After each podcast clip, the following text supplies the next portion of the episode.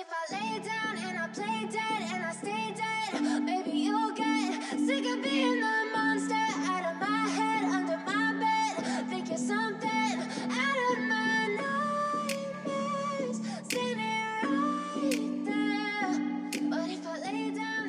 Sziasztok! Ez itt a Szellemes Lányok Podcast. Megrögzött olvasó vagy, aki falja a könyveket és nem fél a spoilerektől? Vagy már az is csoda, ha egy év alatt száz oldalt elolvasol? Bármelyik is igaz rád, jó helyen jársz. Szót ejtünk örök kedvencekről, Aktuális olvasmányokról. és mindenféle könyvekhez kapcsolódó témáról. Én Mara vagyok, Én pedig Eszter. vagyis a szellemes lányok.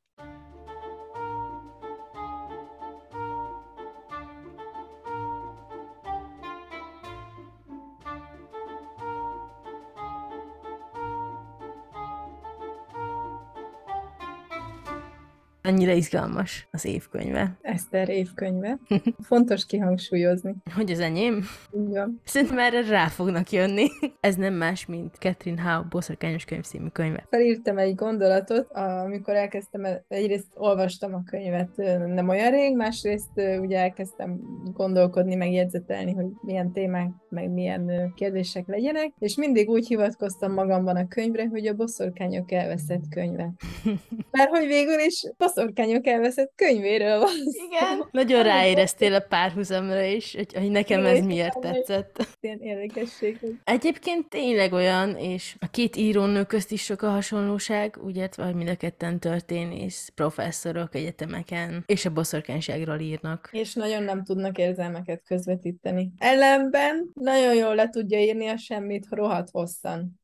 Az új angliai családok kötelező könyvei, ezt hogy nem tudom hányszor olvastam így a fejezeteket, pedig ennek még a javára írhatjuk, hogy nem ezer oldal, csak mondjuk Mm. 350, de hogy ilyen, és akkor ez a porszem itt szállt, az a porszem ott szállt, hát ez csodálatos. Jó, hát nem igazán profi regényíróról beszélünk. Egyébként azt hiszem, hogy ez az első könyve, ugye az első szórakoztató irodalmi könyve. De ettől függetlenül egy szerkesztő azért rávethette volna magát a kéziratra. Igen, amikor mondtad, hogy ez lesz az évkönyve, akkor úgy voltam, hogy "Ja, jó, végül is megvan a polcon, soha nem akartam elolvasni igazából, de ha már ez lesz, akkor igen, akkor mindenképpen ráveszem magam, és így majd egy másfél hónap alatt valahogy túl leszek rajta. Azért attól rövidebb volt, egyetlen egy megtorpanásom volt rögtön az első fejezetnél. Az előjátéknál? Várjál. Tehát ami Így van, 1181-ben így van. játszódik. elkezdtem mesélni a történetet, így ilyen régies kifejezésekkel és tájszólással, és egyáltalán fingom nem volt, hogy miről van szó ebben a fejezetben. Utána megértettem, de úgy mondom, fú, ezt nem értem, és most az így végig megijedtem, hogy ilyen lesz, ilyen lesz, ez 300 oldalon keresztül, mondom, ezt nem tudom, hogy imádta, de én nem fogom kibírni, hogy ezt így kell olvasnom. Nem mertem mondani. Túl voltunk ezen az első fejezeten, megnyugodtam, hogy jó, ez már idézőjeles jelenben játszódik, 91-ben, ha jól emlékszem. Igen. Mondom, nagy kőeset lesz. Én kicsit megijedtem, hogy ebben a... Tá... Mondom, jó, hogy mondtad, hogy boszorkányos, meg történet, de mondom, ilyen tájszólásos könyvet kell nekem itt olvasnom. Ezt a hallgatóknak szeretném a tudtára adni, hogy ez a hosszú-hosszú első fejezet, ez négy oldal. Nagyon hosszú. A pánik négy oldala. Jó, tudom, hirtelen belelök egy helyzetbe, ami minden szempontból ismeretlen. Igen, és azonosítani kell a helyszínt, a személyekről fogalma sincs. Jó, ez leírja, hogy 81, 1681 köszi. De hogy Nagy ismerője vagy annak a kornak. igen, igen, igen. Sok 1681-es ö, történelmi eseményt és könyvet olvastam. Storytime Challenge.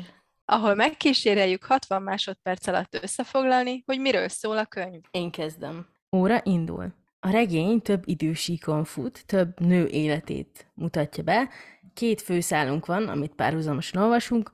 Az egyik az 1600-as, 1680-as, 90-es években Deliverance-nek, a javasasszonynak a történeti szála, aki a helyieknek segít mindenfajta nyavajába, és itt ezzel fogunk majd belecsöppenni a szállinyi boszorkány perekbe, azoknak a folyamataiba. A másik sík, idősík, az a 90-es, 1991-90-es évek, Connie, a főszereplőnk, egy történész doktorandusz a Harvardon, és épp túl van a sikeres szóbeli vizsgáján, és utána a nyarat a nagymamája házában tölti, ami kicsit romos, és rendbe kell hozni, hogy el adni. És itt talál egy kis szetlit, amire rá van írva Deliverance neve, és innen indul az egész nyáron át tartó kaland, ami a boszorkánysághoz és a varázslathoz vezet, azzal van összefüggésben. Tulajdonképpen ennyi a könyv, röviden. Na jól van, én jövök.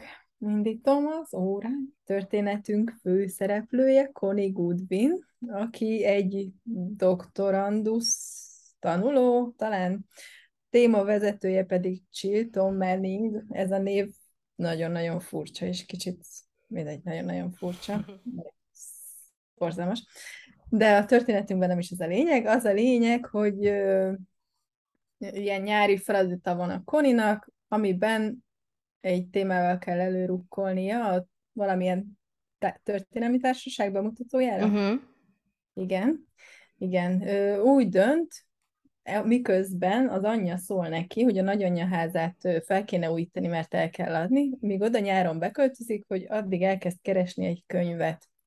Ez a könyv egy boszorkány könyv, amire többen fenik a fogukat. Baromi hosszan ecseteli, hogy levéltárakba megy, könyvtárakba megy, míg végül megtalálja a könyvet. Ekközben kiderül, hogy boszorkány, az anyja is, aki ezt nem árulta el neki, és meg lesz a könyv.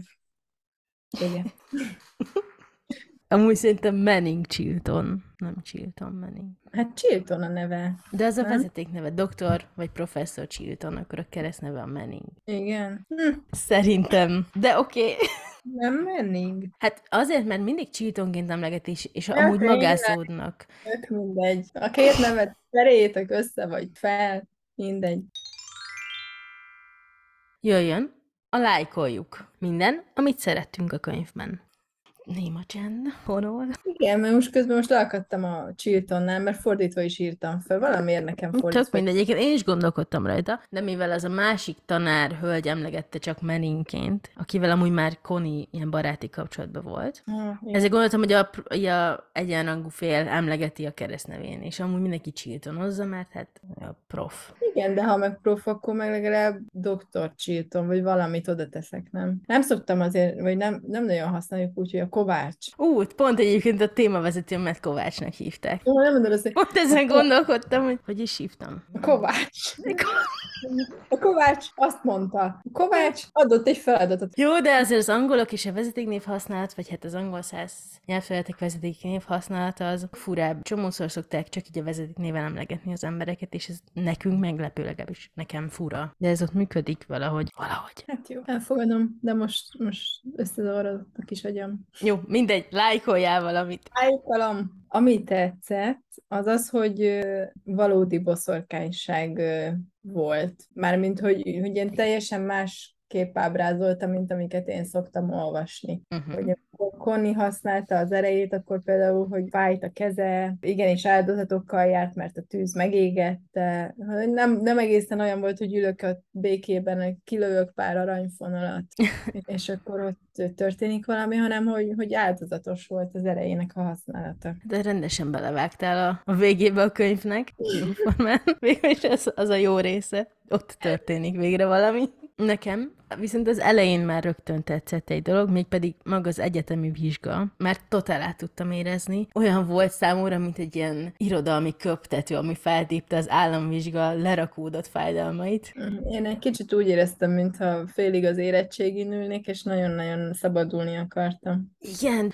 Volt egy olyan idézet benne, hogy hátra volt még egy kérdés, még egy esély, hogy tönkre tegyék, és ez annyira ilyen, hogy így ülsz, mindent tudsz, de igazából azt hiszed, semmit nem tudsz. A tanárok tudják, hogy mindent tudsz, de azért még meg akarnak szivatni, legalábbis te azt hiszed. És így annyira fél az ember, hogy egy az, vagy egy egy, vagy egy rossz fél mondat elrontja azt, amit felépített. Úgyhogy így ez szerintem tök jól volt ábrázolva, de úgy tudom, hogy az írónő ebben nagyon otthon van ő az egyetemi világban, úgyhogy nem csoda, hogy ezt hitelesen át tudta adni. Szerintem itt volt az egyedüli, ahol úgy át lehetett érezni a dolgokat, aztán így vége volt. Hát ennek kapcsán például az nagyon tetszett, hogy a fejében, mint ilyen mappák vagy rendszerek voltak. A könyvet, és akkor így lekapja, belenéz, á, igen, ez így van, az úgy van, ez tök jó. De én úgy éreztem, hogy túltolja ezt a tanulás dolgot Connie, mert hogy igazából ő a legjobb, a legfölkészültebb, ez már a nem tudom, hanyadik szintje az egyetemi életének, szóval én kicsit úgy éreztem, hogy ilyen túl feleslegesen túlaggódik. Mm, de ez, én, én ezt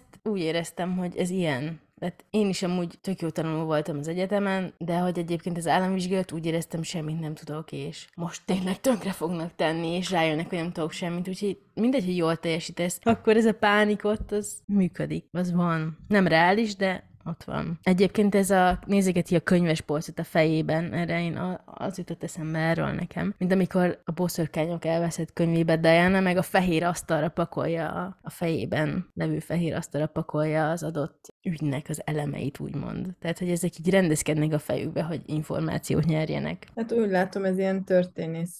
Vagy boszorkány, még ez kérdéses. Igen. Vagy lehet, hogy boszorkányok. Erre nem gondoltam. Na jó.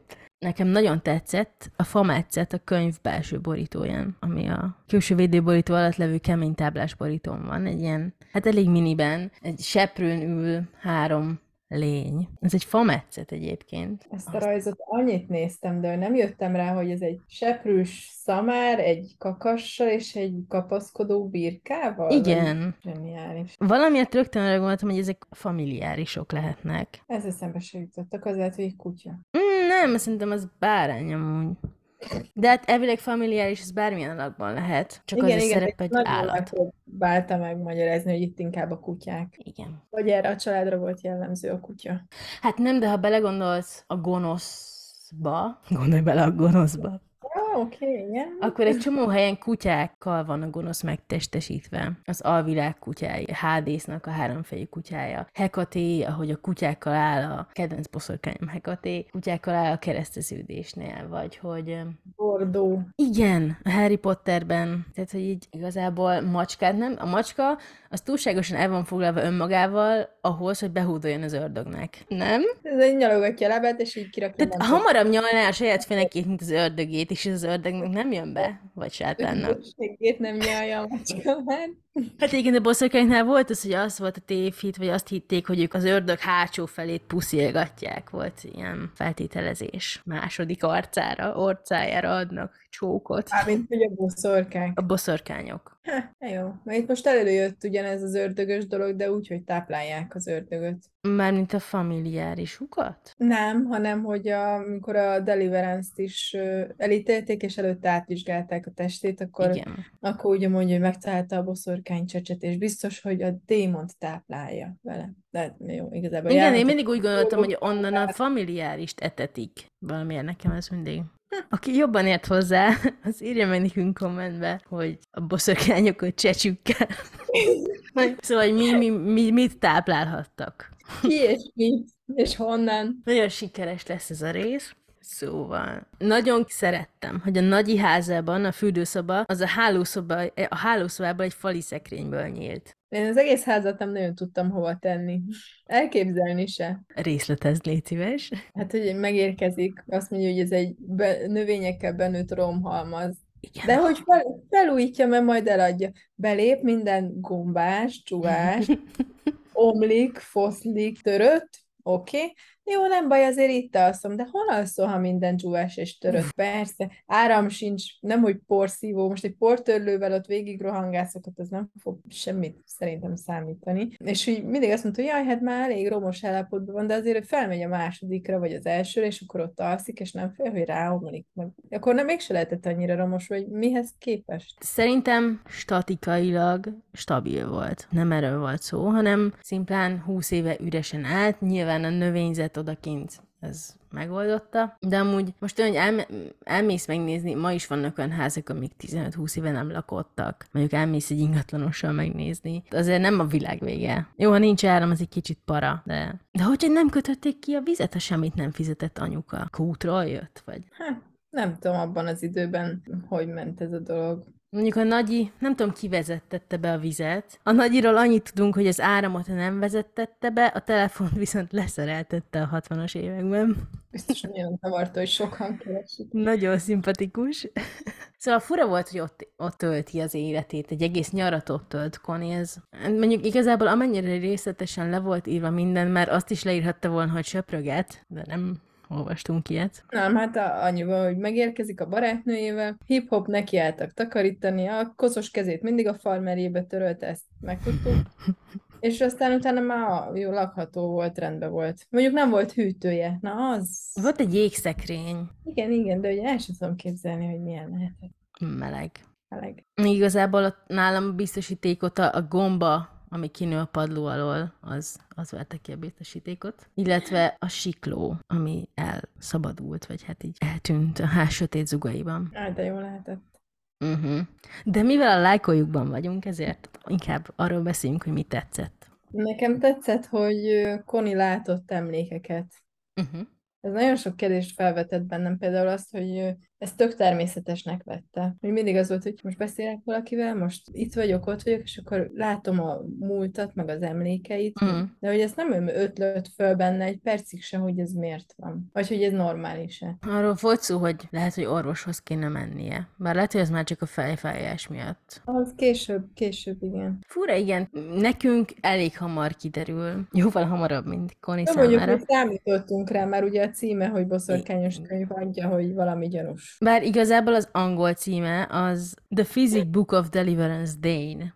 Nem tudom, mit jelent a fizik, mert nem úgy fizik, mint physics, mint fizika. Megnézem. Hát nem a fizikai megtestesülése, vagy mint, fizikailag, és nem mint tudomány? Vagy nem arra gondolsz? Fizikumot jelent szó szerint. Nem tudom pontosan, ez olyan furán hangzik, de lehet, hogy ezeket az ilyen a javas asszonyok feljegyzését nevezhették így. Én arra gondoltam végig, hogy ez egy ilyen grimoár, ami összegyűjti az adott boszorkány összes tudását, meg hát az elődejét is, szóval nem mindegy, de hogy így eh, az angol cím alapján nem volt egyértelmű, hogy itt boszorkányra beszélünk, ha csak ez a fizik book, ez nem boszorkányokhoz kötető dolgot jelent, de ezt ki kéne deríteni még. Hmm. Csak az a fura számomra, hogy Koninak, olyan, mint hogy Miának nem esett le, hogy az apja egy herceg, hogy Koniban egy pillanatra sem erőt fel a gyanú, hogy netán eh, a nagyanyja boszorkány volt, vagy hogy az anyja az energia gyógyításával, meg az együttműködök a földdel, és odébb költözök is izével, hogy Ezt én is megjegyeztem, amúgy, hogy tiszta, izé, tiszta neveletlen hercegnő. Hogy egyszerűen meg történelemkutató. És én nem vág le ilyen dolgot. Igen. Ilyen történelemkutató. Meg ráadásul, hogy a végén derül ki, hogy felmenője volt a Deliverance. Hogy jó, hogy egyik oldalról visszakutatta, de a másik oldalról sose tudta, hogy ki a nagy, de jó nagyanyja, igen, de hogy tovább. Hogy ez ilyen, mintha kicsit olyan nehézkes volt. Az képest, hogy történelemkutató sajátja nem nagyon ment. Hát jelekből nem nagyon tud olvasni, és nem tud összefüggéseket találni, ami igen, elég nagy hiba. Miközben tényleg megjegyezte, hogy jaj, a nagyi kertjébe, amúgy nem értettem, hogy lehetnek érett paradicsomok a nagymama kertjébe, a paradicsom nem egy évelő növény, azt minden év újra kéne ültetni. meg, meg ez a, amikor megérkezik, és akkor fú, mennyi fűsze, mennyi növény, ú, ez mérgező, ú, az is Igen. egy bazi nagy mandragóra.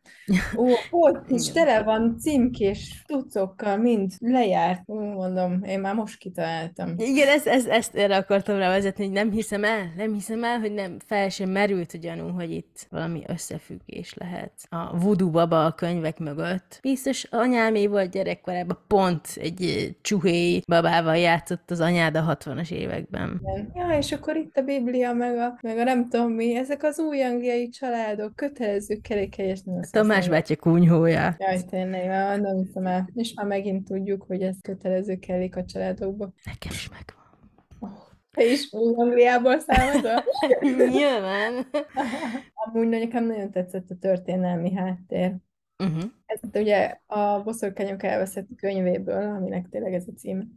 Ott, ott egy kicsit hiányoltam, hogy nem Diana-nak nincs múltja. Uh-huh. Jó, ott is elmondják, hogy volt a Bishop család, meg mit. De itt, itt azért így, hogy két szálon fut, és hogy tényleg a felmenőkről is képet kapunk, hogy mi történt velük, meg hogy alakult a sorsuk, így, így egy kicsit nekem kerekebb volt. Ezek a közjáték megnevezésű fejezetek, ezek múltbéli fejezetek, ezekből tök jól átjön az a puritán világ, a 17. századi emberek félelmei, a babonák, vagy a vallás mennyire befolyásolja az életüket, és ez mondhatni jó volt ilyenről olvasni. Nyilván beltorkolik a boszorkányperekbe, ami, hát szóval majd a parapercekbe bővebben kifejtjük, de hogy így a jó kontextusba helyezte az egészet. Közben az, amúgy csalóka ez az egész dolog, mert mi megkapjuk kapásból a hátteret, amit Connie abszolút nem tud, mert Grace, az anyja, az semmit nem mondott neki senkiről jóformán. Tehát a saját apjáról se tud sok mindent. Igen, ezt, ezt parapercekbe írtam. Ami nekem pozitív volt, és többször eszembe jutott, az például a bűbájos boszorkák. Igen. A sorozat. Nagyon arra hasonlított. Már, már alapból ez az árnyak könyve megnevezés. Hát ez nem ott volt, ez csak Book of Shadows, az egy Persze, csak hogy nekem abszolút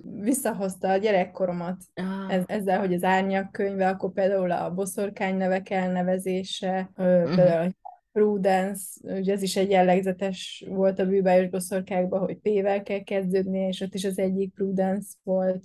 uh-huh. Nekem egy picit visszahozta ezt a, ezt a hangulatot, hogy van itt egy könyv, amit mindenki akar. Ugye a bűbájos boszorkák is arról szól, hogy meg szeretnék védeni ezt a könyvet, amit a gonosz szeretne, és ugye itt is ugyanez volt sztori. És hogy családról családra öröklődik, mindig beleírják az aktuális új dolgokat, és továbbadják a leszármazottaknak, a jó tanácsokkal ellátó, és ugye itt is ez volt, amíg meg nem szakadt a könyv útja, hogy öröklődött anyáról lányra, beleírták az extra recepteket, és megtanulták, ami benne van. És nekem ez így nagyon-nagyon visszahozta ezt a gyerekkori időszakot, amikor ezt a sorozatot néztem. Én sosem néztem. Na jó, én egy-két részt néha láttam belőle, de igazából nem tudom megmondani, miről szólt. Erről, amit most mondtam.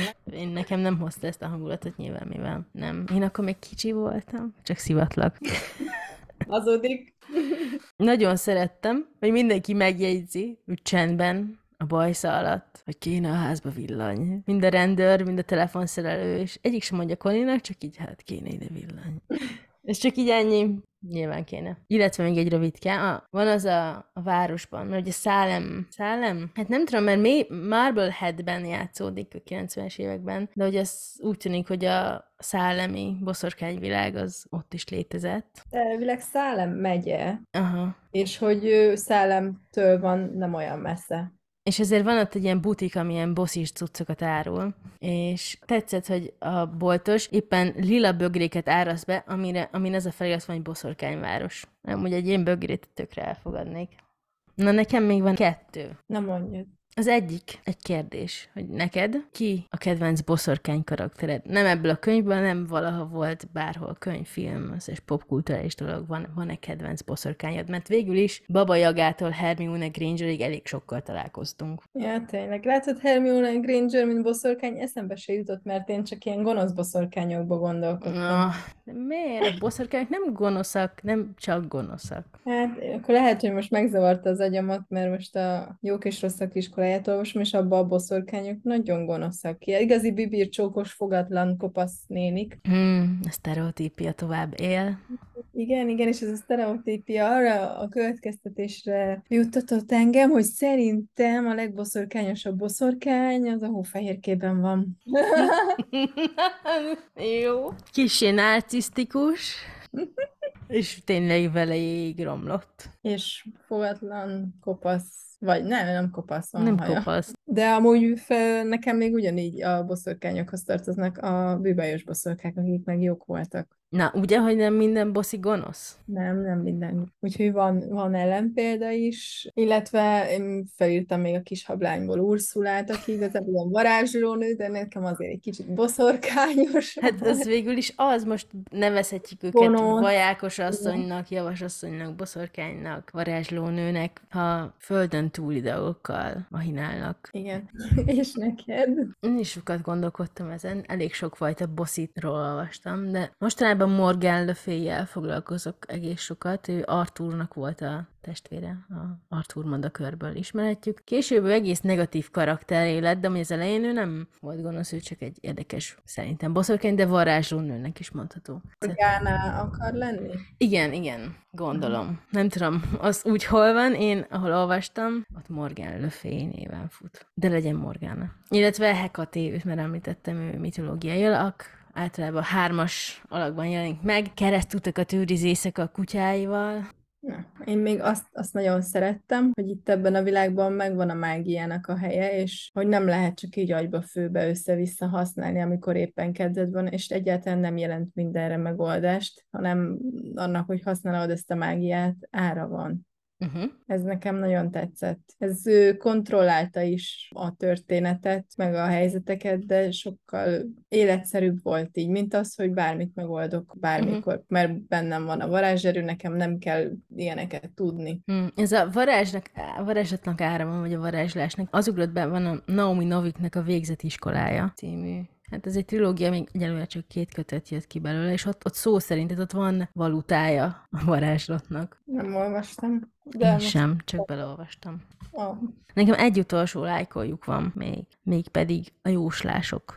Ezért mi is eléggé szeretjük a jóslásokat, szoktunk tarotkártyát húzni, de itt a kulcs és biblia, illetve a rosta forgatás jóslást arról olvasottunk ezekről a jóslásokról. Mind a kettő eldöntendő kérdésekre ad választ. Ugye kulcs és biblia. Jóslás, hát az van, amit, amivel találkoztunk, hogy belerak egy kulcsot a biblia valamelyik oldalába, vagy két lapja közé, bocsánat, és hogy feltesz egy kérdést, és hogyha pontosan nem értettem, hogy meg kell fordulni a bibliának, és ha kiesik a kulcs, akkor igen, ha nem esik ki, akkor nem a válasz valami ilyesmi volt. A bibliásat azt nem tudtam feldolgozni, a rostás az meg... A rostásnál az van, hogy egy olló két hegyére helyezünk egy rostát, vagy hát koni szűrőt helyezett, és feltesz egy igen, vagy nem, szóval egy eldöntendő kérdést feltesz, és ha a válasz igen, akkor majd átáramlik a kezein a varázs, és lelöki a rostát az ollóról. Nekem azt tetszett, hogy nincs limit, hogy már tizedik kérdés.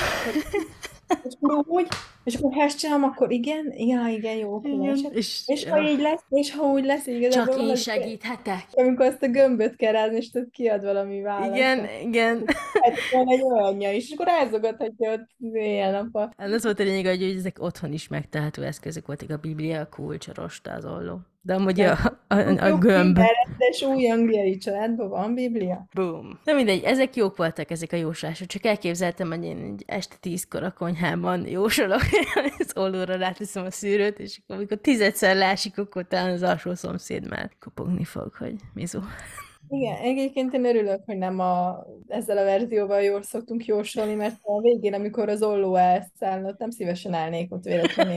Hát igen. Egyébként ez kicsit az inga jóslás emlékezett, mert végül is az ingák, az ingánál van ez igen, nem. Vagy hát ott van bonyolultabb is, de azzal meg lehet ezt csinálni kevésbé hangos verzióban. De ja, a tarot az való nekünk. Én szeretem, azon el tudunk gondolkodni hónapokig, és majd ez csak bejön, á, igen, ez volt. Jó csávó veszély. ahol kiválasztjuk a történet legvonzóbb pasiait. Na jó, hát sok lehetőség nincs, egy férfi karakter van a tanáron kívül. Tudod, hogy jegyeztem ezt föl? Igen, nem. Ja, elmondom. Úgyhogy szem, kérdőjel. Izmos meg simulékony, de nem éreztem a karakterben túl sokat. Szegény szem, pedig neki doktoria van műemlékvédelemből, és ennyit írtál fel. Mert, mert itt is az volt a problémám, mint a boszorkányok elveszett könyvében, hogy tök jó, hogy történelmileg tud erősödni, meg tök jó, hogy poros könyveket lapozgatunk, aktákat nézegetünk. Mm, Agyatékokat ellenőrizgetünk, nagyon-nagyon gyönyörű és szép, igen. De hogy nincsenek benne karakterek, túl sok, és Hát. túl kidolgozott sem. Ez egy tök szem is. Jaj, hát ez ott fennfest. Igen, alpinista, jó, igen, okos. ipari alpinista. Így van. De hogy ilyen, nem, nem éreztem, hogy nem, nem tudom, valahogy egy, egy, a kapcsolatuk is úgy csak kialakult. Nem tudom, szerelmi szálnak nekem nem volt erős. Nem tudom, én szemben sem láttam többet. Egyszer írja le ilyen nagyon izgisen, amikor szegény szem a kórházi ágyon, és akkor írja, hogy ó, milyen izmos, meg mit tud, és hm, hát igen, köszönjük szépen, ezt most, most, most pont most leírod, amikor épp a halálán van szegény. Jó, hát ennek a könyvnek abszolút nem ez volt a lényege. Ha nem lett volna benne ez a mondjuk szerelmi szál, se történik semmi. De mindegy, egyébként szem egy jó csávó volt. Hát jó volt, akinek bejön. Zöld szeme van, markáns vonásai és orkarikája. Meg hosszú haja talán? Igen, ami lófarokba van kötve. Hát, jó. Jó, tényleg nem volt kidolgozva. Arra még a hasizma az ki volt dolgozva, de a karakter nem. Sajnálom. Mert tényleg kellett volna bele még valaki. Mert a bosszorkányok elveszett könyvében legalább Matthew Hmm. ki volt dolgozva még egy pár karakter, de itt, itt, na, itt jó, itt idő sem volt rá, mert ö, elvitte a leírás. Olyan volt, mint egy ilyen sorozat pilot része. Egy kicsit hosszú ahhoz. Jó, igen, de tudod, ez a minimális Hm. szereplőgárda, minimális helyszín, és akkor olcsón kihozhatjuk. Aztán hát, ha siker. Egyébként van második kötet, The Daughters of Tempress Hobbs, azt hiszem az a cím. Én már megvettem magamnak. Magyarul nincs, de Én csak arra foglak kérni, hogy ha valaha elolvasod, meséld el. oké. Okay. Ennyit, hogy, hogy jó, nyugodtabban aludjak, hogy a folytatásban is minden ugyanígy marad, ahogy van.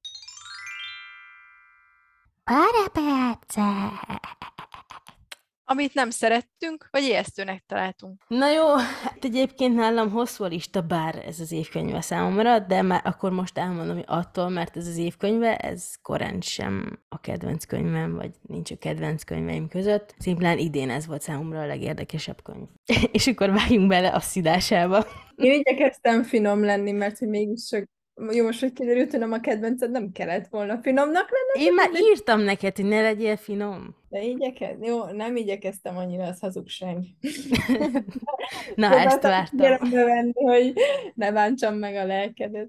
Na jó, akkor kezd el. Szóval, ami nagyon-nagyon-nagyon bosszantott, és már egy picit említettük, Koni vaksága. Uh-huh. Ahhoz képest, hogy mennyire okos, nem igazán jött rá erre az egész boszorkányságra, se a felmenőire, se arra, hogy ereje van, mintha nem ismerné saját magát. Kicsit mamlasz. Ja, hogy belelátok a múltba, hát ez tök normális. Amennyire okos volt, annyira kicsit olyan balféknek tűnt az életben. Bár most azon gondolkodok, hogy, és ez csúnyan hangzik, de hogy lehet, hogy aki az egyetemen tölti az életét, a doktoriát írja, az lehet, hogy annyira el van azzal foglalva, hogy nem nagyon van ideje, meg kapacitása azon túl is látni a dolgokat. Igen, de most ez egy picit nekem arra hasonlít, amikor Mia nem jött rá, hogy az apja a király vagy a hert. Tényleg ezzel a magángéppel kiutazott ugyan, kérlek, mesélj még. Jó, igen, tényleg olyan. Minden jel arra mutat, de vala, meg érti is, meg tudja is, hogy létezik boszorkányság, meg szellem, meg minden, de hogy így saját házatáján meg vak volt. Ez egy picit furcsa volt. De lehet, hogy direkt így akarta az írónő. Mm, Igen, az biztos, hogy így akartad. Ezt véletlenül így nem lehet csinálni. De valahogy, vagy a, valószínűleg az történt, hogy mi túl hamar tudtuk meg, hogy mi lesz ez, ő meg túl későn, és hogy ezt kellett volna kicsit közelebb hoznia beljebb a könyvbe. Jó, az tény, hogyha mondjuk életem első fantazie ez, akkor lehet, hogy nem jövök rá, hogy Connie Jaj, bosszú. dehogy nem. Nyilván. De hogy ez, ez szerintem az író tapasztalatlansága, amitől ez ilyen bagatell lett. Hát ezt sajnáltam. Hát igen. Mert tényleg a karakterek, azok egyáltalán nem árnyaltak. A rossz az rossz, az egyetlen srác a pasi jelölt, a csaj, aki boszorkányházban lakik, boszorkányokkal Boszorkány. foglalkozik, az boszorkány, boom. Meg a párbeszédek is annyira életszerűtlenek voltak, ezt nem tudom jobb szóval mondani, mert olyan, nem, nem így beszélgetünk, nem, eleve nincs ennyi kerek mondat, meg nem úgy beszélünk, hogy én beszélek 10 percig, majd te reagálsz, hanem egymás szavába vágunk, ez itt hallatszik is. Szóval, hogy így eh, kicsit steril volt az egész, olyan, mint egy szakdolgozat. Igen, de, de ugye ezt már az előző boszorkányosnál is megemlítettük, hogy valószínűleg ez a hátránya, ha történész vagy, vagy történelmkutató, és úgy Igen. akarsz írni, hogy bizony oda kéne csattintani az ostorra, hogy már pedig ez a három jelenet, ez kimarad, és írjál bele valami emberit, mert Igen, mert például a ház tökéletesen le van írva, és hallgattam egy interjút, vagy hát egy előadását az írónőnek, és kiderült, hogy ő egy régi házban lakik, a Marblehead nevű településen, tehát így szerintem totál leírta a költözést, meg a ház állapotát is. így lett a csokapik. Oké. Okay. Nagyon fura volt, vagy para, vagy nem is tudom, mindegy, zavaró volt talán inkább, hogy a boszorkányságban, ugye amit mondtam, hogy az ereje tök jó, hogy áldozatot követel, meg nem, nem csak így úgy működik, az, az meg pont zavart, hogy egyszer egy receptkártyáról olvas fel, egyszer meg csak úgy gondol rá, és akkor történik. Nem nagyon tudtam összeegyeztetni, hogy valamikor kell hozzá szöveg, valamikor meg csak úgy történik, de hogy igazából mivel nem volt tudatos egyik sem, mert csak felolvasott egy szöveget, és azt sem tudtam, mi, mi van, meg az sem, amikor véletlenül használta az erejét, hogy így nem igazán tudtam behatárolni, de egyáltalán az egész sztoriban nem a tudatos boszorkányoknál hogy vajon miből állhat az erő, hogy ennek a leírása uh-huh. se. Ez egy öröklött dolog volt, de hogy igazából hogyan működhet, az sosem derült. Igen, én ezt a kérdezünk és válaszolunk a két kérdésem lehetett van az egyik, hogy szerinted mi lehet a varázslat forrása, a kimondott szó, vagy a mögötte levő indítatás. Pont ezen én is sokat gondolkodtam. Hát akkor ezt majd beszéljük meg, még fejtsük ki. Nem a történet történettel kapcsolatban, hanem magával a könyvvel nagyon zavart azok a kézírásos szövegek. Ment, ami benne volt, mint... Ami, ami benne volt, mint ugyanúgy szöveg, csak mondjuk a recept leírás. Uh-huh. Tehát ezek az ilyen hagyatéki jegyzet, jegyzékek. Hagyatéki jegyzetek. Hát, hogy a ember legyen a talpán, aki ezt elolvassa. Én értem, olyan szöveget kell, direkt olyan szöveget választottak, ami kézírás utánzó írott, de hogy ez annyira olvashatatlan, hogy gondolkodtam, hogy nagyítót vegyek elő, vagy már odahajoltam, de hogy akkor sem bírtam kibogarászni a betűket, úgyhogy a legtöbb ilyen szöveget sajnos nem tudtam elolvasni. Hát, ez szomorú. Igen, De egyébként a történészek szerintem sokkal, sokszor találkoznak ilyen esettel. Nem tudják kibogarászni. Jó, de hogy... Tudom, te most nem azért vagy itt. most én most nem azért. Hát kicsit zavar, de mindegy, mindegy apró lábjegyzet ez a tengerben. Ami, ami a legparább volt nekem, az Chilton. Manning Chilton, Chilton Manning, professzor. Chilton Manning, vagy Chilton, csak simán Chilton. Már a neve is gyanús. Kell mondanom, hogy már a neve is gyanús. Már az első, igen. Elején írja a Connie, hogy ó, és akkor a Chilton professzor, na ez a faszi biztos, hogy gyanús. Nekem Már- azért nem volt gyanús, mert a Gilmore Girls-ben a, a Suliát, Rorinak, a Suliát hívják Chiltonnak. A Igen, én, én már úgy voltam, azt nem néztem azt a sorozatot, Hát hiba. de már úgy voltam ezzel a névvel, hogy ilyen, akinek ilyen neve van, az már csak gyanús faszi lehet. Be is igazolódom. Jó, de nem a neve miatt. Okok közötti összefüggéseit a boszorkányperek inkvizitorai kezében fegyverek lennének. Szóval Chilton, és miben volt még neked ő para? Mert azon kívül, hogy egy szemét mocsok állat, aki használja az embereket. Hát egyrészt nagyon ijesztő volt például az a jelenet, amikor a Connie már a vége fele jár, hogy megtalálja az árnyak könyvét, és egyszer csak felbukkan a sötétben. Mm, igen, igen, az Ahhoz para. vártam, hogy na most akkor itt még sündörög, vagy már elmegy végre, vagy most Mm. tetlegességig fajul, vagy csinál valamit. Valamit lépjen már, mert csak ott állt, és akkor így ilyen számon kérjen, hogy akkor na hol van a könyv. Mert hogy ugye azt tudni kell, hogy amikor Connie bedobta neki ezt a remek témát, hogy ez ügyben nyomoz, akkor a Chilton az nagyon ráharapott, mert pont egy ilyen áttörésre volt szüksége az ő kutatásához, mert megcsömödött, mert hogy természetesen ő a bölcsek kövének eredetét és titkát kutatta. Hát nyilván. És így be is jött az alkímia, mert ilyen alkímiai cuccokkal kísérletezgetett, és már csak erre az egy dologra volt szüksége, és úgy gondolta, hogy Connie árnyak könyvéjében lesz a megoldás. Ehhez Hát vagy legalábbis egy ilyen korabeli kéziratnak a megtalálása az azért előre tudná lendíteni az ő. Úgyhogy, úgyhogy bepróbálkozott ezzel, hogy lelkesítette, aztán utána elkezdte így, nem is tudom, így megvesztegetni, hogy akkor majd a történelmi társaság előadásán a is szerepelhet, de ahhoz az kell, hogy meglegyen a könyv. Utána már ugye elkezdett ilyen pszichológiai hadviselést folytatni, hogy azt hittem, hogy te ettől jobb vagy, és hogy miért takarítasz, és miért csillezel nyáron, és hogy amúgy is csalódtam benned, és akkor utána elkezdi még üldözni is. Az nagyon tetszett, amikor Connie végrehajtott ezt a varázslatot, hogy szembetegsége elmúljon, és akkor oda hívja a gonosz. Aha, az menő volt. Hát, megjön Chilton, ah, úgy éreztem, hogy ide kell jönnöm. És akkor itt jött a pádábum, Igazából amennyire ragaszkodott ez a könyvhöz, meg elcsesztette Konit, hogy hol van a könyv, hol van a könyv, miért nem foglalkozol vele, hol van a könyv, és anyukán már lehetett érezni telefon beszélgetésbe Koni anyukáján, hogy neki gyanús, hogy ennek a tanárnak ennyire fontos ez a könyv, hogy egy annyira egyértelmű volt, hogy Chilton a gonosz. Igen, hát meg, meg amit beszéltünk is, hogy gonosz egy volt. A- Ami nekem még nagyon para volt, az a Connie anyja, akit végig fejben a Mia anyjaként tudtam azonosítani. uh-huh.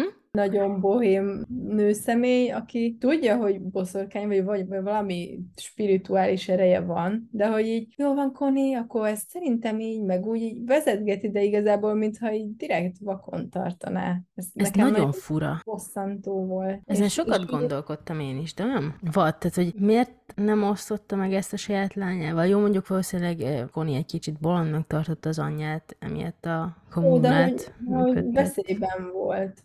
Ez igaz. És akkor, jaj, hát szerintem majd ezt ne, ne add oda, vagy, vagy ezt ne így legyen, és hogy oké, okay, kösz az életedet, tét, végül is. De hát azért égette oda azt a kört az ajtóra, hogy nagy baj ne lehessen. Hát, igen, csak hogy így mennyivel egyszerűbb lett volna, amikor elkezdett nyomozni, meg a múltja jelent, akkor elmondani, hogy figyelj, azok a füvek, meg kert, az azért van, meg boszorkány. Lehet, hogy így 10 percig hitetlenkedett volna a Connie, de aztán belátta volna, hogy igaz. A benne lévő történész összerakta volna a darabkákat. Hát meg, hogy nem igazán tudtak semmit megbeszélni, ilyen rejtélyesen fogalmazott az anyuka, de a Connie sem merte nagyon elmondani, hogy varázsolgatott, mert azt hitt, hogy az anyja nem tudja, mi van. Akkor így itt ilyen virágnyelven egymás közt megbeszélték a dolgokat. Az, az nekem tényleg az volt, hogy egy ilyen nagyon hippi érzésem volt, hogy ilyen nagyon minden jó, és majd valahogy lesz, megoldódik. Hát valahogy mindig lesz. Az biztos. Én nem szerettem, hogy a, hogy a neveket állandóan emlegették, a nevek jelentését állandóan, állandóan emlegették, és ez tök életszerűtlen volt, mert nem szoktuk tudni, hogy a Sofinak mi a jelentése, így hétköznapi emberként.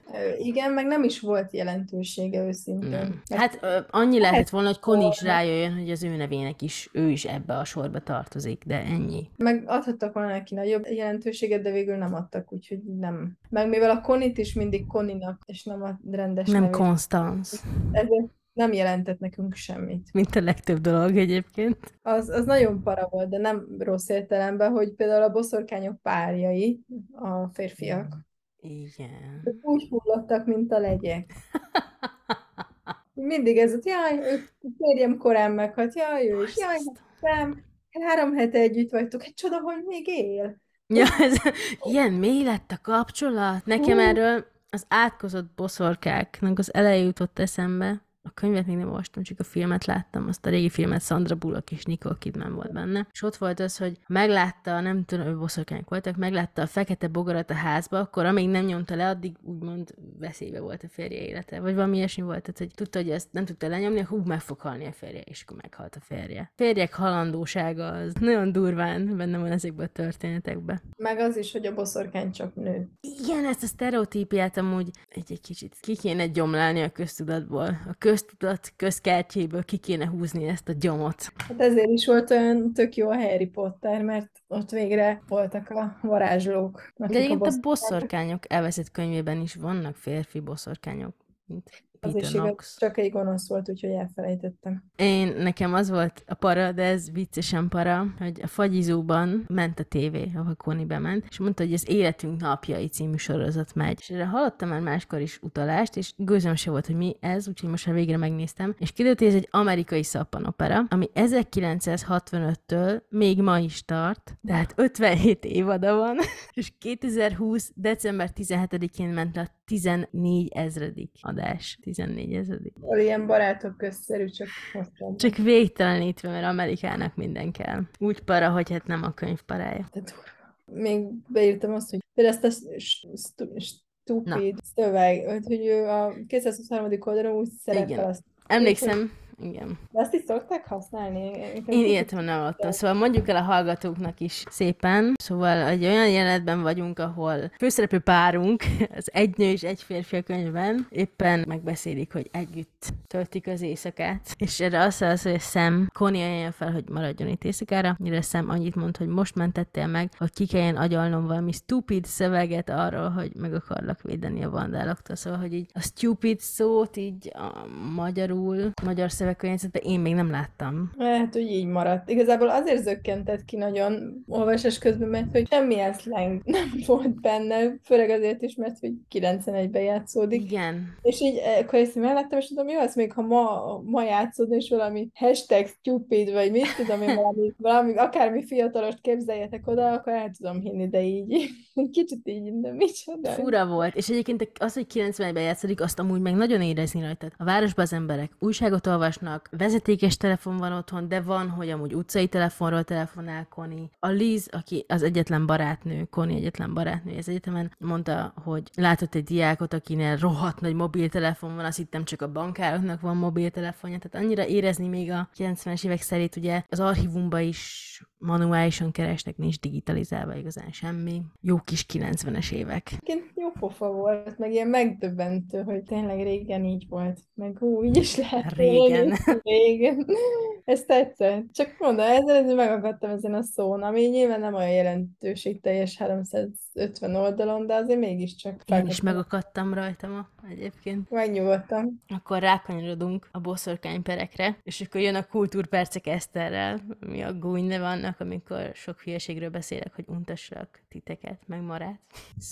Szóval, mi a boszorkányság? Ez a nagy kérdés, amit a könyv felvet. Koni azt választotta rá, hogy a boszorkányság a társadalmi szorongás kivetülése. Ami végül is igaz, mert a boszorkányságot arra mondták, ami megmagyarázhatatlan volt. Szóval a megmagyarázhatatlan megmagyarázása volt a boszorkány. Vagyis beteg lett a tesód? Boszorkányság. Eltűnt a tehened? Boszorkányság. Kedden nem kelt meg a kenyér? Boszorkányság. És az, hogy ki vagy mi számított boszorkánynak, és mit kell vele tenni, azt két domonkos rendi szerzetes, két inkvizítor írta össze a 15. század végén, és ez lett az úgynevezett Malleus Maleficarum, azaz magyarul boszorkánypörölynek nevezett borzalmas könyv, amit több száz éven át használtak a boszorkányok vallatásánál. És akkor a boszorkányperekről végül is annyit, hogy jóformán bárkit perbe lehetett fogni, elég volt megrágalmazni. Ezek tipikus koncepciós perek voltak, szóval hát igazából szinte esélytelen volt a vádlottnak, hogy azt mondják rá, hogy ártatlan. És tudtad Mara, hogy a magyar királyságban is voltak boszorkányperek? Eddig nem gondoltam így bele, de, de szerintem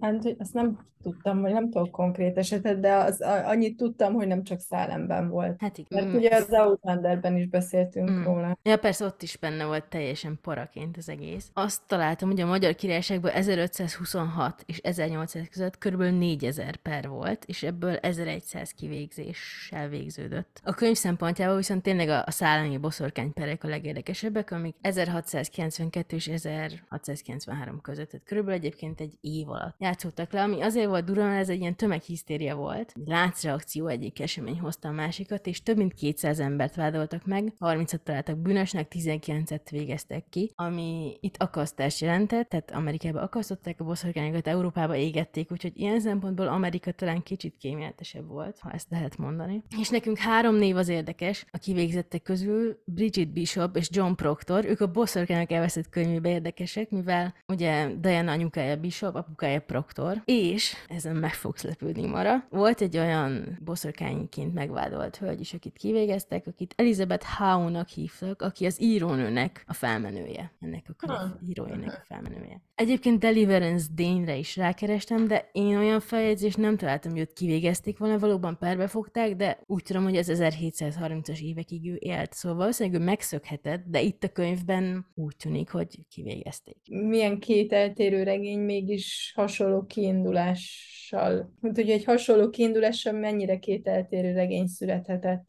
Az egyik, a, amiről most beszélünk, az a boszorkányság alapjai, egy könyv köré gyűjtve, és az utódokról szól, míg a másik meg szintén egy könyv köré gyűjtve, de igazából az életet kutatva igazából ilyen fantasy lények felsorakoztatása lett. Igen, de ugye ha már boszorkányokról beszél egy amerikai író, akkor nyilván szállam lesz az, amit elővesz, és mondjuk a boszorkányok elveszett könyvében Dianát két eh, szállamben megvádolt eh, boszorkány. Ezek nem voltak boszorkányok, egyébként hétköznapi emberek voltak, csak kellett egy bűnbak, de mondjuk azt, hogy ilyenektől származtatni egy nagyon erős boszorkányt, egy tök ügyes húzás. Igen, egyébként nyilván, hogyha most boszorkányos könyvet akarok, és szállamből kell kiindulni, akkor nyilván onnantól kiindulni, akikről van feljegyzés. Egy dolog volt a könyvben, ami nagyon érdekes, és nagyon para, az úgynevezett boszorkány tészta, azaz a witch's cake, aminek az volt a lényege, egyébként ez a könyv végén fontos, hogy a beteg ember vizeletét begyűjtötték valami üvegcsébe, annak a beteg embernek, akin valószínűleg rontás van, és ezt a vizeletet elkeverték zablisztel, és megsütötték, és megetették a kutyával, így elvileg az emberből a vizelettel együtt kiment a rontás, és így át a kutyába valószínűleg, aki amúgy a sátán szolgája volt, szóval nem kár érte. Tehát, hogy így elvileg csináltak ilyen boszorkány tésztákat, ami para. Nem adnám a kutyámnak. Hát jó,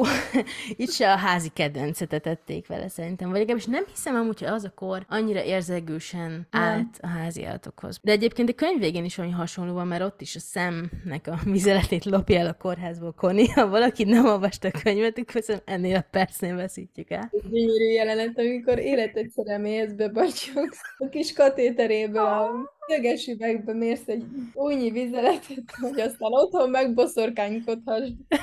Szóval Koni vizeltet lop szemtől. Néhány szöget beledob, felforralja otthon, és elvileg ő így tudja ezt a úgy elvileg epilepsziás rohamnak nevezett dolgot megállítani. Elmormol egy miatyánkot, megjelenik Chilton, és nem is értettem most végül Chiltonra, ott a végén átszállt szemből a rontás. Igen, szóval És ugyanez, mint a kutyával lett volna, hogy arra átmegy a tésztával, így ezzel átment Chiltonra. Amit Igen, maga. mert szóval az volt, hogy elmondta ezt a varázsigét, majd utána azt hitte, hogy kész van, és berobogott Chilton, hogy ah, volt egy olyan érzésem, hogy meg kéne látogatnom magát, hát persze, hogy volt. És, Persze, hogy és, akkor, volt. és akkor ugye ott köröznek az asztal körül, hogy na, már oda a könyvet, de hogy adom, add már oda. És akkor eközben Connie rájön, hogy ó, hát ezt a varázsigét nem olvastam én végig, hát ettől még a szem nem gyógyult meg, és akkor utána volt két lehetősége, a másik az nem tudom mi volt, ő az egyiket választotta, az egyik. Mhm. Hosszan hát- volt leírva, igen. Igen, az egyik az az volt, hogyha morzsolgat még egy kis gyógynövényt, miközben köröznek az asztal körül, tök életszerű. Rá se nézett, és tudta, hogy éppen most, ja, most ezt a gyökeret morzsolom, most ezt a virágszírmot. Az annyira durva volt, én a bevásárló listát, ami négy tételes, nem tudom megjegyezni. Ő meg mindent, igen, nagyon. Mindegy,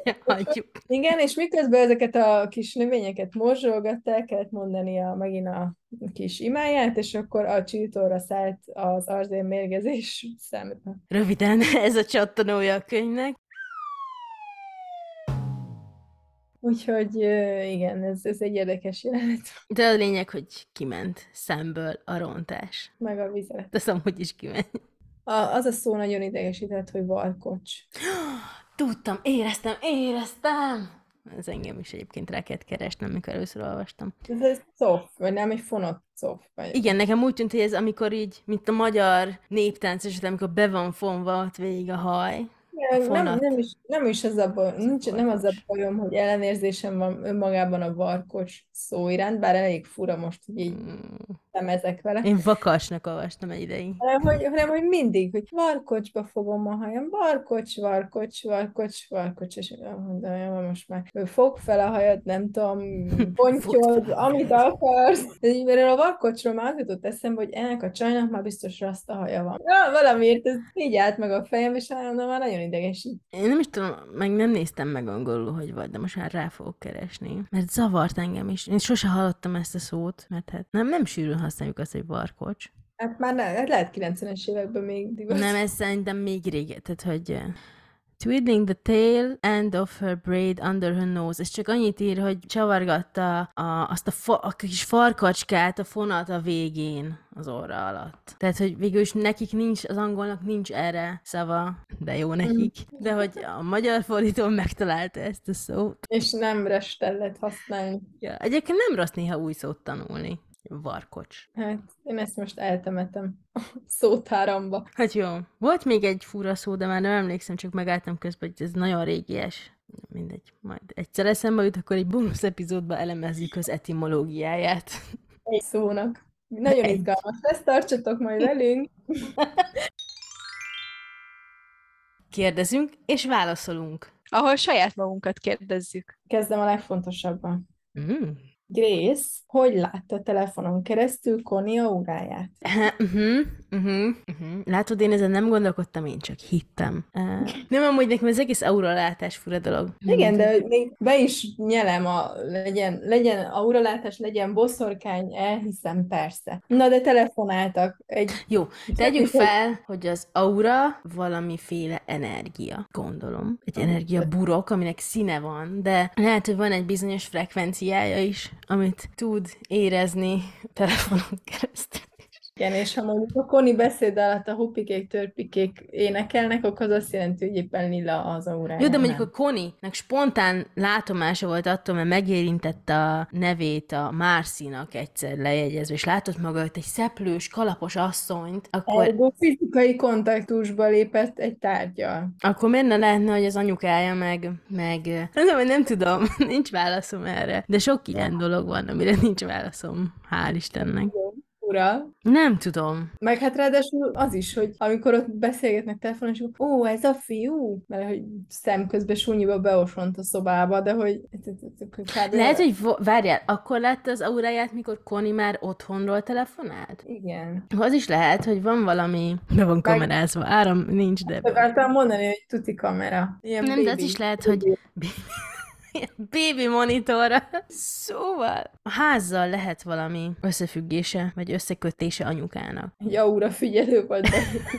Persze egy szenzor az ajtónál. Igaz, hogy petróleumlámpát kell este gyújtani, de az aura figyelő... Testhőfigyelő. Ja, az. De végül is, ha rá tudta égetni ezt a kört az ajtóra, akkor végül is mégiscsak van valami a házzal, valami kapcsolata anyukának, vagyis Grace-nek. De hogy ettől hogy láthatja az auráját Colinnak, azt nem tudom. Hát jó, ha van tippetek, akkor írjátok meg, mert engem ez nagyon izgat. És táv aura látók mindenképpen írjanak, fontos kérdésünk van ez. Az én kérdésem az, hogy te milyen állatot választanál familiárisodnak? Hát ez könnyű. Kutyát. Hát ha már amúgy is mindig velem van, és vannak kutyáim, akkor már nagyban segít az egyikük az. És akkor mondjuk nem kéne macska kaját is vennem, vagy Hát tudod, madár ezt nem onnan tették, de mindegy. Hát de például ebbe a könyvbe de, mert az Arló is egy familiáris volt. Ez igaz. De Itt rendes kutyaként funkcionál. Az csak a, az csak a vakpolgárok. jó, jó, jó, várjál, várjál, várjál, módosítok a kérdésem. Jó. A familiáris az elvileg az a lény, az az állat, ami segít a boszorkánynak az ördögi terv végrehajtásában. Tehát, hogy így a segítsége állatformában, de bizonyos babonák szerint amúgy a boszorkány képes ezzé változni, tehát majdnem ilyen animágus. De honnan ne tetjük? Jó, azzal a kajával leteted, amit találsz. De vannak ilyen régi részkarcok, vagy ilyen, vagy fametszetek, nem tudom ezeket soha megállapítani, inkább fametszet. Ilyen kis vájúban ott van három, mint tudom, egy béka, és ilyen, mint egy cumis üveg, de nem, mert ugye 1500-es üveg, eteti egy vénbanya őket, tehát hogy táplálja kanállal akár, vagy tehát, hogy nem, nem, nem belőled esznek. Szóval, hogyha ilyen állatot kéne választani, ami akár válni tudsz, bár ez tényleg tévhit, hogy ilyen van, de akkor, akkor is kutya. Nem, akkor madár lennék, valamilyen madár, mondjuk holló. Mm, az mondjuk menő. A leggyakrabban kutyák varangyok vagy bagyok voltak, azt hiszem. Hát, mint a Harry Potter. Igen, hát szerinted honnan jött? Macska, de igen. Azt nem tudom, volt-e, de igazából nyilván ezek nem voltak, de hogy a néphit szerint... Hogy ne lettek volna, hát boszorkányok ugyanúgy léteznek. Hát Igen, de például- boszorkányok vannak, de ez a familiáris, mint alakváltó, úgy nincsen. Tehát, hogy... Na mindegy, lépjünk túl ezen a, ezen a Olyan kicsit lét... mert hogy végül is a Harry Potterbe is át tud változni. Az animágus, igen. Kérdés. Mi lett volna, ha Grace elmondja Koninak, hogy boszorkány? Hm, Hát először is nem hitte volna el Connie, ez biztos. Aztán, mikor? Hát Az a kérdés, hogy mikor mondja el gyerekkorában? Igen, Vagy igen. Ez így neveli föl, hogy boszorkányként, úgymond, hogy Igen. mi ezek Igen. vagyunk. Bár ez azért nehéz kérdés, mert ha magából a történetből indulunk, én úgy vettem le, hogy Deliverance-en kívül senki nem volt nagyon képbe, hogy boszorkány. Talán még a Melody. Hát Igen, mert ugye mi legelőször az 1680-as, 90-es években deliverance találkozunk, ő ott egy javasasszony, hívják betegekhez, tudom én, ne, nem tejelő állatokhoz kérnek tőle segítséget, stb. Az ő lánya volt a Mercy, azé a Prudence, és azt nem tudom, hogy utána megszakadt, nyilván nem tudjuk, kik jöttek utána, de hogy egy Deliverance még abszolút ezt művelte, Mer- Mercy, vagy Mercy, vagy Marcy, vagy nem tudom, hogy nevezték, ez volt fontos dolog, de hogy ő még biztos, hogy ő kért ilyen az anyja nevének helyreigazítását. Szóval az lényeg, hogy ugye az anyja boszorkány perben bűnösnek találtatott, és ő szedte volna tisztázni az anyja nevét, mert így ő maga nem tudott igazán munkát találni, mert ugye hát így szóbeszéd. Tehát a boszorkány lánya ott van. Ez gáz. Igen, egyébként az tuki volt, amikor ilyen tisztázást kért, kért hogy aztán ő ugyanúgy boszorkányként tevékenykedhessen. Igen. Szóval hogy ő még abszolút folytatta ezt. És a Prudence az viszont már eladta ezt a családi könyvet, ezt a grimoire-t, nevezzük, önök akarjuk az összes tudásgyűjteményét, szóval ő már biztos nem művelte, de mire eljutunk 300 évvel később a főszereplőnkig, addigra meg úgy tűnt, hogy Nagyi, ha már mandragórát, meg, meg holdrutát, meg nem tudom mit termelt a kertjében, ami abszolút durván mérgezi dolgok, és maximum mérgeknek lehetnek az alapanyagai, biztos, hogy kellett valami ilyesmivel foglalkoznia. Szóval Grace, azaz a főhősnünk, Connie anyukája, ő biztos, hogy abban nőtt fel, hogy az ő anyja. És nem tudom, mit csinálhat az 1940-es években egy javasasszony, mert van orvoslás. Mert most már ugye átmegy lassan ilyen homeopátiába, hogy így mondjam, ez a gyógynövényezés, vagy fitoterápiába. Szerintem annyi volt a különbség, hogy olcsóbb volt, és nem vágott teret. Ja, mondjuk azért, ja, igen. Szóval gőzöm sincs, hogy, hogy ők boszorkányoknak nevezték el magukat, vagy tehát, hogy mi például a nagyi, akinek a házát takarította egy nyáron át, amit nem takarította, de hogy érted, nem tudom, az mondjuk boszorkánynak mondta volna magát. Tehát mit lehet elmondani egy gyereknek, hogy ja, a nagyanyád mandragórát termeszt, és címkés üvegek vannak a konyhájában, ez van. Tehát, hogy így nem, nem, az a boszorkány, ez egy fura kifejezés, manapság különösen, ugye régen társadalmi feszültség kivetülése, de ma ez mi? Mi ma a boszorkány? Kérdésre, kérdésre. Köszönöm, kedvencem. Amikor már kényelmesen hátradőlök, hogy nem most itt.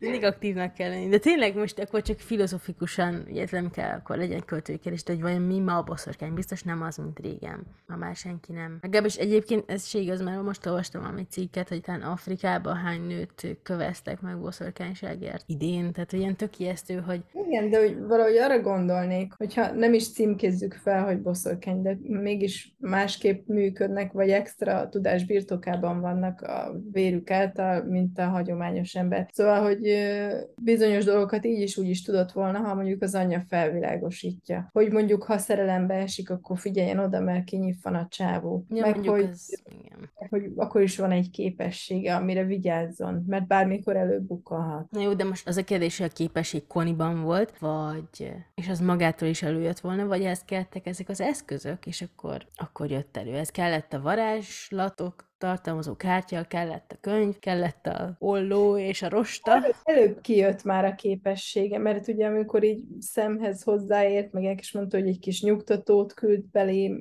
jó, nem így nyugtatót, hogy beinekciózza, hanem hogy, hogy most egy kicsit így megnyugtatja, meg ilyenek, azok mind varázslatok voltak.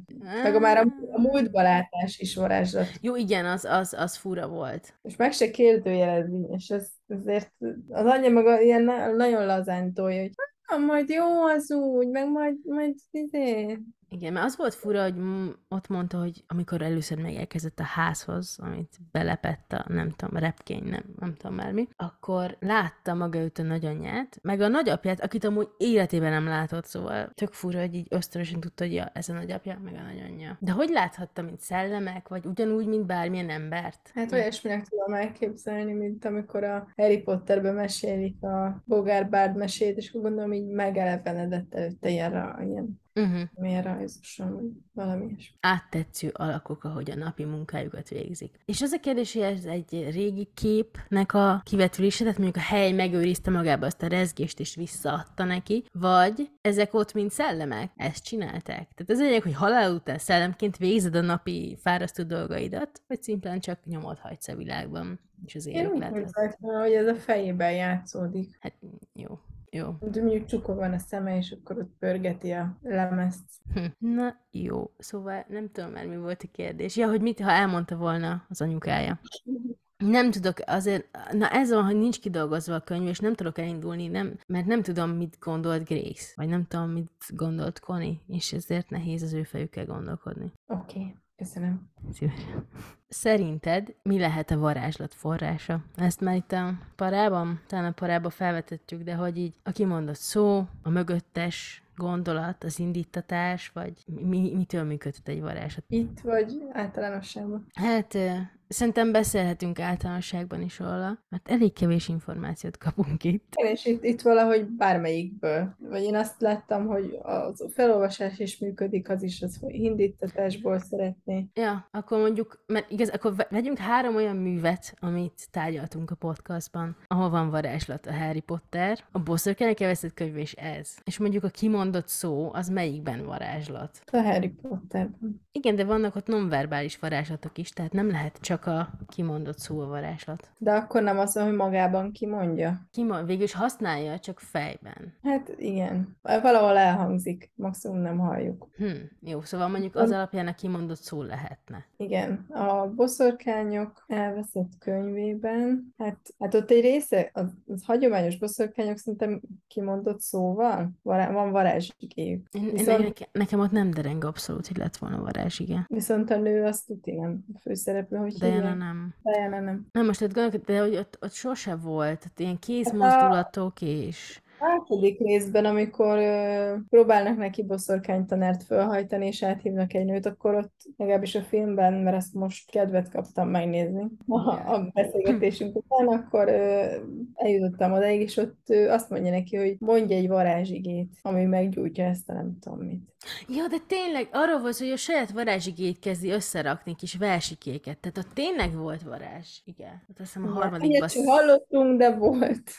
De ott Szára, Szára győzködte, hogy azzal, hogy ő itt sző varázslatokat, mint x csomó ide kötöm oda, izé, abból aztán verbálisá is kell tenni, hogy ne kelljen mindig ezt az összerakás folyamatot elismételni, hanem a szóláncolat előhozza a hatást. Uh-huh, akkor ott szó. Akkor ott is szó. Igen, és akkor itt meg ilyen vegyes meg ott. Na jó, szóval lehet éppen a varázsig, akkor a varázsig az egy működő dolog. Nem elég az indítatás. Mert egyébként Hát az indítatást az például itt arra tudta használni, hogy mondjuk hozzáért a szemhez, vagy a, akárkihez, és akkor egy picit megnyugtatta, meg pi- lepihentette. Ilyen Mhm. belső dolgokra, viszont a varázslatot meg külső dolgokra is tudta használni. Hát jó. Nekem már csak egy mara, és ez a Mercyhez kapcsolódik, hogy Mercy, Marcy. Igazából nem tudom, hogy a könyvben azért volt kétféleképpen írva, hogy értsük, hogy mi a probléma, mert hogy amúgy szerintem, ha kiejtésben eltérő, de azt mondta, hogy egyébként ugyanúgy kell írni, mert csak a helyi nyelv másképp mondta, akkor miért volt kétféleképpen írva? Szerintem, mert nekünk miért volt kétféleképpen írva? Igen, mert hogy, mert hogy jó, az elején mondja, mert ott ugye elhangzik, hogy Mercy mond az anyja, az apja meg, hogy Marcy, és Igen. Ez, hát ugye az angoloknál, az angol nyelvben, azért sokszor nyelnek hangokat, és lehet, hogy ez nagyon hasonló, meg tejszöves vagy hát akcentust függő is. És nekünk tényleg szerintem csak azért volt leírva, hogy felmerüljön bennünk is a kételj. Egész szerette volna az írónő, így kutatóként, hogy felmerüljön egy kicsit. Máshogy írva lehet, hogy ilyen érdek, hogy fontosabb dolgokra rálelünk, vagy felmerüljön benned ez a kétség, hogy a Deliverance Daint, a Daint is próbálta, de Igen, vagy nem tudom már, hogy nem csak Dane, tehát hogy így kiejtésben próbálta kicsit változtatni, szerintem a Mercy-t is, vagy Marcy-t is ezért keverte össze, vagy használta vegyesen, kb. így mondanám. Te mit tennél, hogyha az első estén egy kígyót látnál a házba, ami így eliszkol a sötét csarkokba, és neked az egész nyárat ott kell töltened abban a házban? felgyújtom a házat. Legalább fény lett volna. Én beköthettem volna az áramot, de menne be a halál abba a házba, ahol egy kígyó lakik. Még a kutyámat se küldeném be, csak mondom, hogy még a kutyámat sem küldeném be. Nincs az is. Lehet, hogy hívnék valami kígyóvadász csoportot. Amúgy biztos van, aki elkapja. Ki egy kígyóvadász akciócsoport. Szerintem piaci résre lehetünk. Valószínűleg nem mennék be. Átváltoznék hollóvá, és az elkapja, nem? Madár? Hát nem tudom, mekkora állat volt. Megvakítanám a karmaimmal, meg a csőrömmel. Hát biztos egyébként arról hogy egércsapdákat lerakott Koni, akkor kígyócsapda az nincs. Ah, most ki is látszott a hideg. Fú. Bocsánat. De eleve az, hogy beköltözött ebbe a lepukkant házba, minden poros, minden koszos, nincs áram, gomba jön fel a paddó alól, ott egy kígyó, hervat növények mindenhol. Hát ott tökre kikészültem, hogy hogy én ilyenbe, jó, bemegyek, de akkor alszok a kocsiban, és amúgy nappal rendbe teszem. De hogy így tök hamar hozzászokott, már az első délután Liz hozott be a kertből cikóriát, meg paradicsot, rögtön elkezdtek ott főzni. Hol bált meg? Tehát hol? Jó, hát egy csenevész salátát. Én azon gondolkodtam, hogy az elég vacsorára. Már attól éhányhajtam, hogy elolvastam, hogy mit vacsorázna. Hát akkor elérkeztünk a végéhez, és értékeljünk. Három kategóriánk van, polcra vele, könyvtár vagy e-könyv. Ez esetben az e-könyv nem játszik, mert nem adták ki e-könyvben. Szóval a két kategóriából, polcra vele vagy könyvtár, te melyiket választanád? Megvan polcon, mert rábeszéltél, de könyvtár. Én nagyon szerettem ezt a könyvet, ami nem fog senkit meglepni, tekintve, hogy ez az én évkönyvem. Évkönyvem. Ez az én évkönyvem. Szóval nekem ez az évkönyve. Ha valaki teljesen hidegen hagy a boszorkányság, semmiképpen sem ajánlom neki, mert más érdekes igazán nincs benne, de nekem ez abszolút polcra vele kategória. Szépen be kell rakni a boszorkányok elveszett könyve mellé. Ha kérdésetek van, vagy szeretnétek megosztani velünk valamit, akkor írjatok nekünk a szellemeslányok.gmail.com-ra. Lájkoljátok a Facebook oldalunkat, a Yellowback magazint, ahol további könyves érdekességekről olvashattok. Ha tetszett a rész, osszátok meg a barátaitokkal. Legközelebb a Heartstepper Fülig belét zúgtam című képregényről lesz szó. Tartsatok velünk! Sziasztok! Sziasztok!